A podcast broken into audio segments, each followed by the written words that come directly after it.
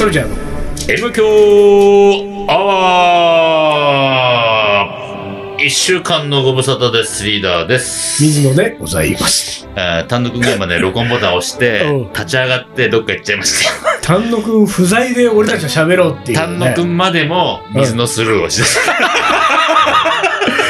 いやいやいや、これ困っちゃうね、先週までの話が、なんかもうほら、カレー、なんで、カカレー番、カリー番長のレシピ本にまつわるうん話しすぎちゃって、すごいよ、3週にわたって喋りましたよ。いや、どういうこと、本当ねこれ、おかしくない、えーなんかね、えーおもこれもね、うん。うん。やらなきゃいけない。そうそうそうそねやらなきゃいけない、うんう。うん。今、状態なんですうが、ん。おもこれを3週休んだ上に、僕が気になっているのはですよ、う将棋の名言もん。、そう。読めてないよ。うん、読めてないんうんですよ。うんうん。だからね、うん。ここは一つ、うん。今日は将棋の話を。おいいね。たまには将棋の話を。うんうんただ、先に言っときますけど、うん将棋の話をうんリーダーが許可したら、うん。おもこれはないよ。あー、まあ今日は、じゃあ将棋行こう。いい？うん、いいよ、今日は行こう。じゃあですね、うん。うん。前に言っていたですよ。うんうんうん。エッセイの朗読をさせていただきます。マジか。何そのマジかっつうのはちょっとこう、何ですか？そのい、や勘弁してよみたいな今ニー。ュアンスが。お俺は水のスルーしないから、ほら。そうですね。大丈夫ですよ。いきますよえ特別エッセイ。読ませていただきますよは。タイトル。はい22時の少年。あらちょっと気になるちょね。っといいね。うんガラスの少年っていうのあったけどね。でサブタイトルってのがあるんですよ。ハブと藤井が工作した夜。文章うん。千崎学ぶ。ここの千崎学ぶっていう人のことをちょっとかいつまんで、うん。かいつまめないけれども、はい。私、将棋指しの中でいろいろ好きな人いますけれども、うんまあ、いわゆる、羽生さんと同世代の棋士の活躍してる人がいっぱいいて、うんその中の一人、うん。千崎学さんは、うん文章がうまいの。でね、うんまあ彼はですね、日本将棋連盟のサイト、えーに、えーよりますと、うん。えー棋士番号185番、うん。うん。えー生年月日1970年6月22日50歳とね、うん。青森県出身で、青森なんだうん。どこだろう青森の。あ、わかんない。そこまではさすがに、将棋連盟も書いて そうか。そうか。故、米長国を衛生規制門下と。うん。おまあ、米長さんっていうのはまたね、うんうんうんあの、なんていうか、えー、魅力的な、うん。うーん、将棋を指す、うん。えー、ケレン味のあるね、うん。将棋を指す人ですけれどもうん、えーもう亡くなっちゃいましたけどね。竜王戦5組、えーうん。順位戦は C 級1組で、まあ昔は A 級在籍2期を誇る、えー強い棋士ですが、うん。この人ね、もうね、エッセイとか本山ほど出していて。私ちょっと調べたところ、私が彼の著書で読んだことがあるのは、うん。一葉の写真。うんふふふのふ、千崎学の浮いたり沈んだり、千駄ヶ谷市場、今宵あの頃バーで、うん孤高の大木、騎士が数学者になるとき、摩訶不思議な、えー騎士の脳、うつ病九段、将棋指しの腹の内と。うん全9冊。なんか一応ざっと見たところ僕はもう9冊は読んでるね。本当にうまい、文章が。で、えー、この彼がですね、うん。えー、ナンバーっていうね、スポーツ紙が、将棋特集をしたときに、あ、ナンバースポーツ、いや、ね。爆売りしたのよ。多分ね、ナンバー創刊以来一番売れたんじゃないかな。あ、そそうで、その時に、うんもうそうそうたる、前にもね、MQ アワーで言ったけれども、そうそうたる将棋界の書き手が、う。うん。もう全員寄稿したんだけれども、うん。ダントツに良かったのがこの1ページだけ書いてあるこの特別エッセイ22時の少年。はあハブと藤井が、まあ、ハブと藤井はわかりますね、う皆さんね。。あ。の、天才ハブと、うんえー若き天才藤井、井。えーが工作しているね。はい読みますね。はい。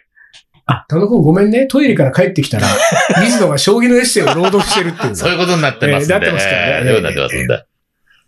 えーあれは、藤井聡太くんが騎士になって半年ぐらい、彼が中学生騎士というだけでまだ何者でもない少年騎士だった頃のことである。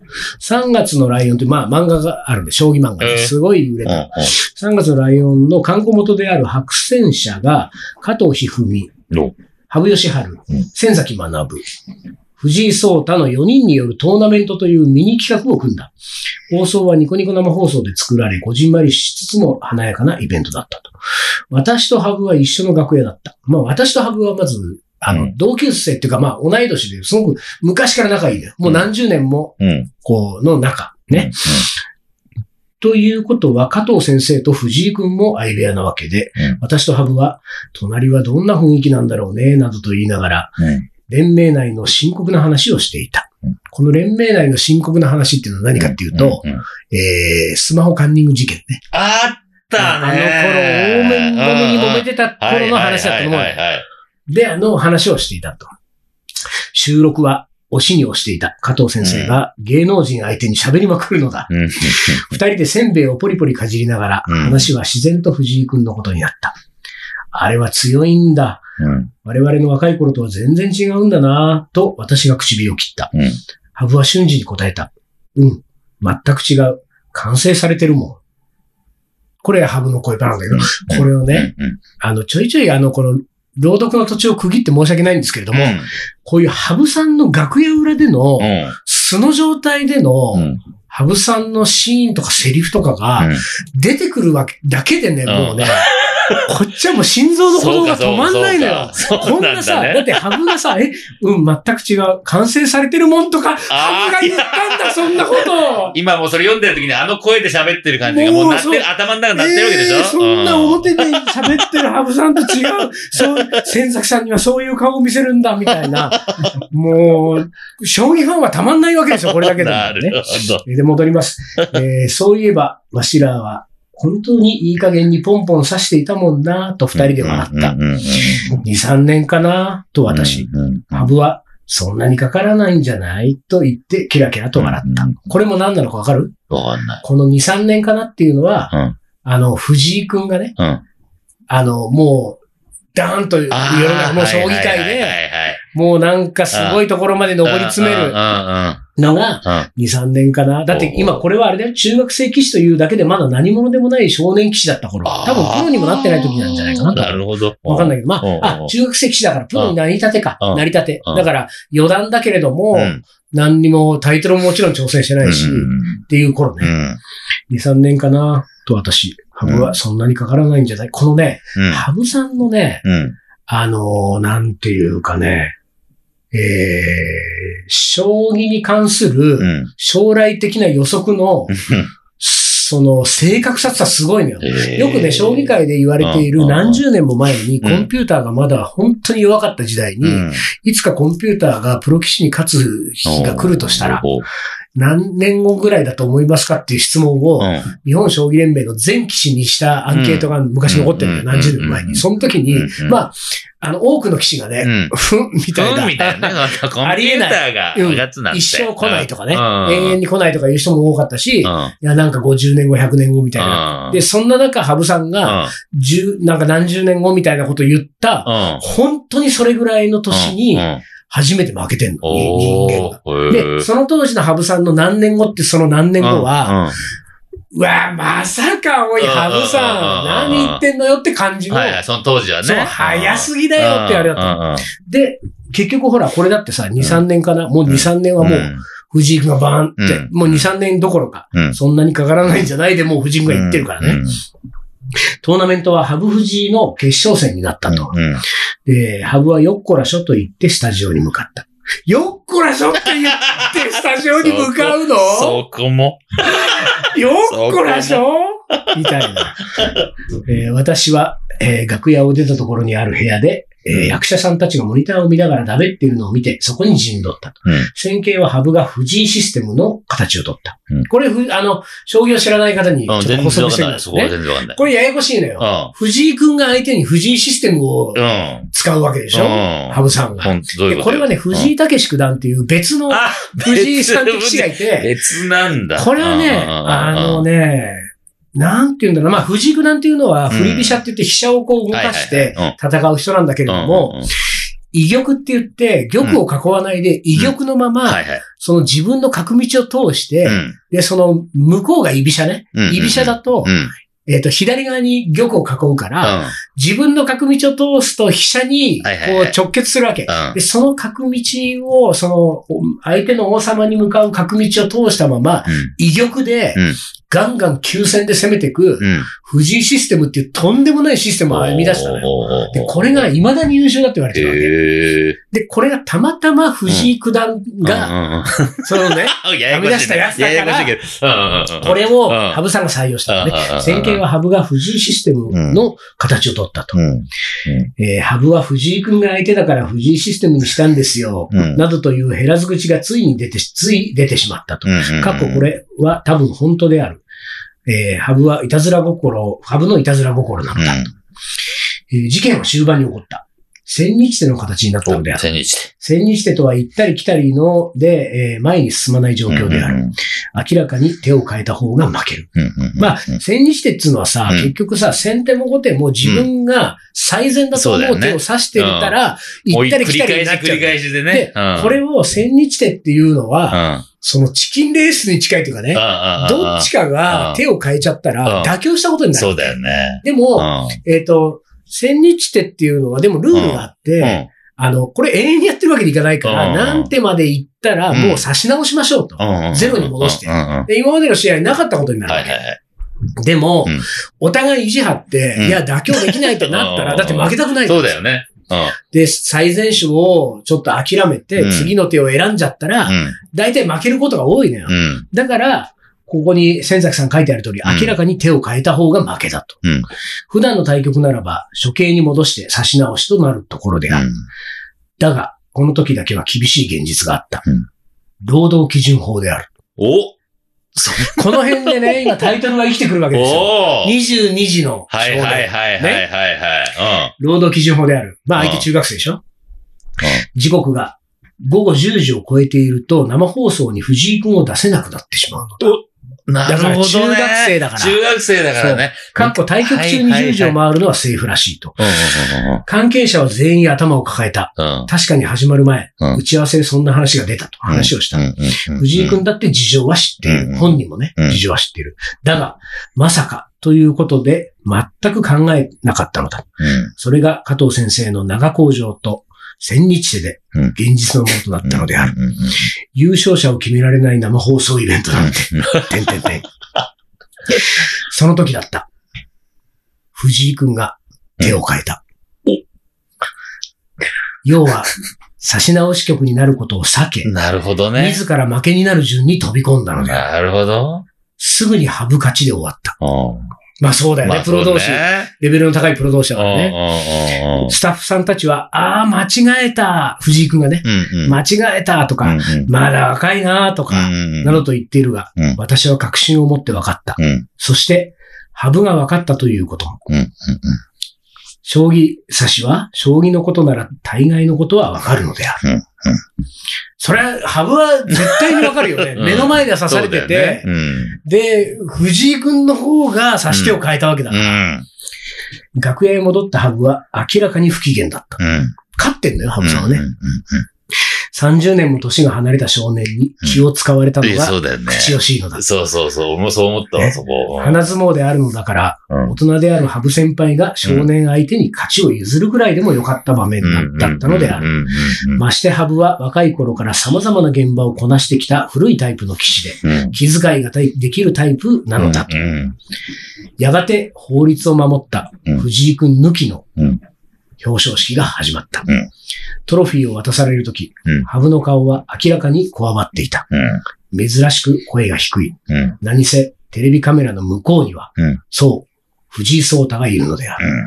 収録が終わり、うんみんなで記念撮影となった。うん藤井君もはにかみながら輪に入る。藤井君は芸能人に囲まれ、嬉しそうである。私は彼の元へ行き、行った。君がハブを数字で越せるかはわからないよ。知ったこっちゃない。でも、君が立派な人間になれることは、今日の将棋を将棋を見て、見ていて分かったよ。真実は永遠にわからないだろう。ハブ先輩に勝ちを譲ったなということを藤井君が言うわけがない。ハブだって何も語るまい。所詮は単なるイベントでの出来事だ。決して本場所ではない。ただ、もし私の騎士としての読み筋が正しければ、二人は一生忘れることがないだろう。あの日のことはすべて、春の夜の、春の夜の夢だったのではないかと、たまに思い出すと。終わりと。いうね、千崎学の特別エッー、セイ素晴ら22時の少年。しいね。てか、見てるね。ちゃんとなんかいろんなところで細かーく。これはね、へだからでもこれは、まあ僕も含めてですけれーども、うん千崎さんがこのエッセイを書いてくれなかったら、うん。やっぱハブさん強いね。しかも藤井システムで。粋なことして藤井君相手に藤井システムでうん。勝っちゃったよ。ね。っていう、そういうなんか、薄いところの情報いやいやでそうなね、んだよ情報になっちゃうよね。うん、だって、俺もさ、その、うんこの対局ってイベントのテレビ中継で見てたわけじゃないけど、うん。あのー、羽生さんが藤井君相手に非公式戦で、うん。藤井システム採用して勝ったっていうことは事実と知ってるわけ。はいはいはい。で、寄付は見てないんだけど、うん。でも、あ、なんか、あのーまあ、藤井君がうさ、ん。うーんと、振り飛車が苦手なのよ。あ、ちょっとね、んまあ、つったって今もう全然何やったって勝てないんだけど、でもそういうのもあって、羽生さんはもしかしたら、うん振り飛車だったらって思って、はいはい。藤井システムやったのかな。うんでもそれでやっぱ勝っちゃうんだな。うん。で、あの当時はだからやっぱりまだ、そう簡単に藤井君といえども羽生さんにはかなわない感じなんだな。でも今もう全然さ、うん、あの、二冠王だからね、うんうん藤井君も。うんとか思ってたけど、うんこのナンバー読んで、うんえええーそんなことあ本ったの？当だね。ちょっと藤井君できすぎじゃない？みたいな。本当だよ、ちょっうんと。ほんで、この羽生さんのこの悔しさもいやね、ね半端ないでしょ、その悔しさは。わかるわと私、この、うんうんあのー何？この、将ナンバーの将棋のこの、うん。えっと、特別エッセイね、うん千崎さんの、うん。もうさっきあのー後半、朗読の後半で、うん。千崎さんが、うん表彰式が、こう、記念撮影が全部終わって芸能人、うん。こう、はにかみながら、らこうね、嬉しそうにしてる、うん。藤井君のところに近づいてって言ったセリフね、うん。君がハブを数字で越せるかはわからないよ。これはさ、うん。まあ、ハブさんはだって、えっと、タイトル戦99期でしょ、うん。で、衛星7巻でしょ、うん。だもう、前人未到すぎるわけ。はいはいはい。でも今、うんハブをもしかしたら数字で、うん。結果を、その数字の結果で超えるかもしれないのは、うん。あり得るとしたらもう藤井君しかいないぐらい。うんでも藤井君だってもう無理だよとか、今もう、もそういう話がもう出てる。ど。うん。なんだけど、うんでそれを、まあ、多分それがもう当然出てる日だ、もうね、うん時期だったから、うん君がハブを数字で越せるかわからないよ。知ったこっちゃない。うん。でも君が立派な人間になれることは今日の将棋を見ていて分かったよ。この、うん。今日の将棋を見ていて分かったよっていう、うん。このセリフうは、ん。言った人が千崎さんで言われた方が藤井君で将棋指し同士だから、うん。このセリフでもう藤井君も全てを飲み込むわけそうだね。うん。君が気を使って、うん。番組の企画、イベントのことを考えて千日手を回避したのを、僕は見逃してないし、ハブももちろんそれは分かってるしう、んこの3人は全部分かってるからね、うん君は立派だねっていう、皆まで言わないでもそれだけはでも、でも千崎さんは、多分言わないでは起きなかったわけでしょ。藤井君に。うんそうだね。うん。よくやったねっていうことも含めて。う。ん。で、多分だって現場はさ、うん。なんか、ああ、間違えたとか、まだ若いなとか言ってるわけだから、いやいやいや。いや、いやいやいやいやいやね。藤井君、うん僕は分かってるけど分かってるよっていうのも野暮だから、ね。っていうこのセリフじゃない、はいはいで俺は、うんこのエッセイ何度も読み返したけど、うんいつもこの最後のこのうん千崎さんのセリフのとこで泣きそうになるんだよ。ほんうん。で、でもちょっとわかる。過去でっとわかる。うん。2回俺ね、涙を流してるわけ、このセリフは。そうだよね。だってほら、俺もさ、そ、そこ、その前までは、ううんんうん言ってたけど、うんもうね、うんっていう合図が、もうこれは入れちゃいけないって思っちゃったもんね。そうそうそうでね、こ今日なんか俺朗読じゃない。うん。うん。朗読うは、ん。あの、より泣きそうになっちゃうわけ。本当だね。なんかほら、黙って読んでる時はさ、ねポロポロで済むけど、朗うん読はさ、ちょっと俺、うんおえつとかし始めたらやばいと思って。本当にね。おえつの恐れがあると思って、こはいはいはいはいはい。で、で、俺今日、あの、収録のどっかでこれは読みたいと思ってたのようん前にもよく、よくしたし。うんだから、読みたいと思ってたから、うんこれをね、うんあの、一回ここに来る前にうん、自宅で読んできたの。で、読んできた時は俺もちろん声出さないで、家でこんなの朗読してたら変な人だから、目読ね。これ目読。うん。黙読したけど、黙読したけど、この最後の千崎さんのセリフのとこで俺、涙が出そうだってやべえ。俺これ何回目だよ、このエッセイ読んでんの。また泣きそうになったと思って、やばい。ばこれ俺リーダーと丹野くんの前で涙流して、おえつとかしたらやばいと思って。で、なんとか、うん。こらえながら。でも俺、うんうんカミカミだったね。このそうロードだからこのセリフのとこ。ちょっと、そう、だってか、出てたもん。ちょっと、なんかこれ、もやばい、そうそう、やばい感出てたもんね。ここ俺スラスラ読んだら泣いちゃうから。でもさ、このさ、でもさ、こんだけうん読ませる文章をそうそうそうそうそ書くのはすごいし、すごいね千崎さんすごいしでー、千崎さんが、うんまあ俺は勝手な想像で言うけど、うんもちろん文章抜群にうまいけど、うん。この人がさらにすごいのは、うん。この、えっ、と、ナンバーの将棋特集で、うん。特別機構を頼まれて書いた特別エッセイの中で、うん。えー間接的に、うんハブさんへメッセージも送ってるわけじゃん。ゃんだってこんな話絶対二人の中ではしてないしてから。ないよね。やぼすぎるからでも、うん。ハブは絶対読むような。ん。で、なんか、まあ、当然、千崎が分かってることもハブは分かってるけれども、うん一応と、あの時の僕の気持ちを。なんかエッセイの形で。書いとくよっていうね。ね。で、これは、なんかこう、おそらくね、うん。うん。あの、ハブ頑張れよっていうのも、はいはい。こう、ハブへの応援もなるほど。うん。込めてるわけですよ。で、もうん。うん。う、朗読はしませんけれども、うんこのナンバーの将棋特集は、売れに売れて、うん。あの、2回目の将棋特集しちゃったのよ。ナンバーまた、ナンバーまたなんか、あの、多分、まあ、色気出ちゃったよ。ちゃんと美味しい蜜吸ったんだろうね。そうだね。だから、で、で2回目の、うん。もう、あの、千崎さんが特別寄稿してるわけですよ。そうで、それは、うん。もうダイレクトにハブさんへの応援歌みたいなのを、へその、こう、同期というか、まあ仲間のハブーへ、おもっと頑張れよ、応援してるよっていうエッセイがまあ書かれてるんだけど、いやー、もう千崎さんのね、この、でね、これはね、ね、あのー私、うん。今日収録で読もうと思って、うんその、本棚の、自宅の本棚のところに、うん。あの、前回の、あの、ナンバーの将棋号と思って、今回のやつはさ、俺まだ読んでる途中だから、うんもうさ、もったいなくて、もう、ちょっとずつ、ちょっとずつ読んでんだよ。俺のアマチュア最終回見ないみたいなもんね。だから、なんか、ずーっとカバンに入ってる。で、なんか、あの、だけど、その前回の号のやつは、うん。もう全部読み終わってるから、で、本棚のところに行ったんだけど、見つかんないわけ。で、どうした？あれ、どっかに？でもどこなんだろうでも絶対にあるはず。だって俺はあの、うん千崎さんのエッセイを何度も読み返してる。そうだよね。そうだよね。でも、今日見つかんないと、うん、今日読めないじゃん。うん、うん、うん。でも結局さ、散々探しても見つかんないわけ。なんとかなんないかと思って俺、うん。うん。あのーネット検索して、ほうほうほで、う。うん。特別エッセイのタイトルさ、22時の少年は覚えてたから、千崎学スペース、うん。22時の少年、うん。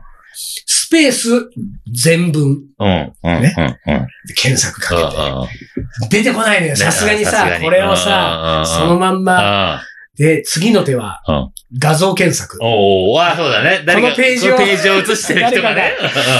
で出てこないのよ。ああー出てこない。で、うんあの、上の方に出てくるのはさ、アマゾンのはさ、いはいはい。あの、このナンバー将棋特集、うん。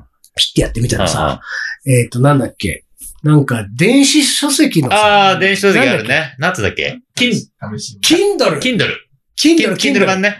Kindle 版と。その、紙版？うん。紙版がうん。出てきた。うん。で、あ、これだと思って、うんで、あのーその、Kindle 版ってやつをだったら、うん。今この場で読めるのかもしれないと思ったわけ。うん。で、で、思ったんだけど、うん。Kindle って何？俺がさ、ね、俺もやったことないけど。かっこ電子書籍って書いてあるけどさ、うんなんかさ、電子書籍って、うん専用の端末がないとダなんかね、俺もそういうイメージがある。なんかいろいろそういうイメージがある。うん難しいじゃん。あ電子書籍って買ったことないしさ、読んだこともないから、ら。この、なんかよくわかんないと思ったんだけど、その、電子書書籍のところに、うんえっ、と、無料アプリ、無料版ダウンロードっておう書いてあったわけ。あ、そのなんか、アプリをダウンロード、無料版をダウンロードすると読めるのかもしれないと思って、で、そこの無料ダウンロードみたいなやつをやってう、ん。で、なんかちょっとよくわかんない、こうんうん。う、なんなんか ID とパスワードとなんかもうよくわかんないのをさ、一生懸命さ、俺とにかく今日この22時の少年を読むためにうん。ってやったら、うんなんかダウンロードできたっぽいんだよね。うんできたっぽい、そこのアプリを。俺の PC で開いてみたら、なん、なん、こうフォルダーが000みたいなね。はい。うん。できたのかもしれないと思って。うんで、今度はもう一回うん Amazon に戻ってうん、その Kindle 版ってやつの、うん。を購入をプって押したわけ。うん。で、押したらさ、うん。なんか書籍をいつも買ったり、なんか普通にこうなんか、あの、何？こういうグラスとかなんか適当なもの買うのと全然違ってて、ほう画面がさ、ほうなんか例えばその支払い方法を選ぶとかそういう方とこに行かないで、うん。もういきなり完了しましたみたいな。ご購入ありがとうございました。えいきなり出たわけ。え、あ、俺買っちゃったの今。ちょっと待って。なんか、え、クレジットカードとか選ばせてよと思って。ワンクッション欲しいよね。うん。え、さ、本当にいいんですね？みたいな出ないわけ。はい、か、はい、購入みたいな。ははいい、購入。もうはい、買ったはい、後戻りできないみたいななって。え、俺買っちゃったんだとー思って。で、えっ、と、なんかがもうん。うん。う、なんとか Wi-Fi のな、なんとかで送りましたみたいな。インターネットを通して、うん。あなたの元にもう届きましたよみたいなはい表示が出てるわけ。ええー？と思って、ーうん。あの、メールのところに戻って、メールのところ、うん何にもない。うん。ね？なんか、いつもだって Amazon からうん来てない。うん。更新、更新、来ない。そうだね。ね？ね？おそう思っちゃうわ、俺も。ほんでまた更新、更新ってやったら、うん。あの、うん何？えっと、アマゾンからの、うん。こう、購入がい。終わりました。来た。うんお、来たと思って。で、で、それを見たら、うん。そこにはないわけ、その。そうだね。こう購入しましたよ。ありがとうございましたぐらいのもんで。だからよく見たらなんか、あなたのうん、アプリに。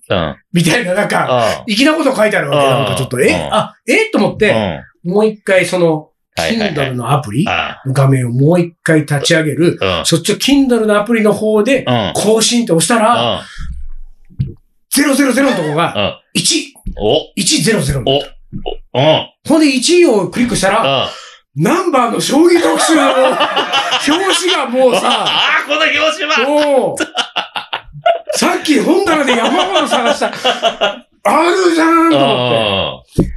何この怖いの。もう俺全然嫌だと思って、もう。でもわかんないよね、ああいうのね。わかんない。で、で、うん今俺はその朗読したのはそのアプリ上のやつを、拡大して？そう、0が1になったやつを拡大して読んだわけですよ。何本当にもう。でもこれが電子書籍ってやつなんでしょ？超嫌い。もう本当嫌だ。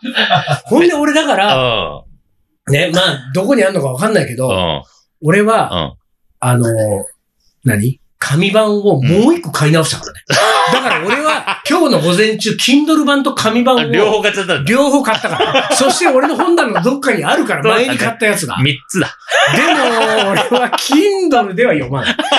本当に。Kindle は返却、返、返品できないの？できないでしょ、わかんないけど。一回ダウンロードできねえか本当怖いと思って。